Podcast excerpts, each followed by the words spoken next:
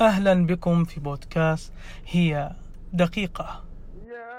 معي أنا أحمد الذبياني وتنسيق عبد الرحمن خالد.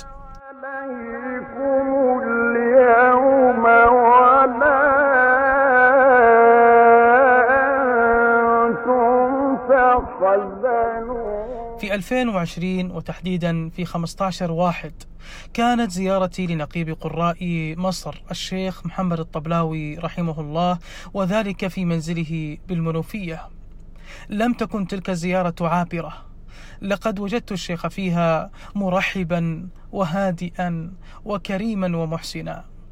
تعلمت منه الهدوء في ظل العواصف. وتعلمت منه عندما تستفز يجب عليك أن تكون ساكنا وأن تقدم الحكمة والاتزان على أي شيء آخر. وأن الحقيقة مهما شوهت فإنها تنتصر دائما. كان بسيطا متواضعا في هندامه وحديثه. أصر علينا أن نبقى معه للعشاء ولكننا أبينا حفاظا على صحته. ولم نعلم أن ذلك اللقاء كان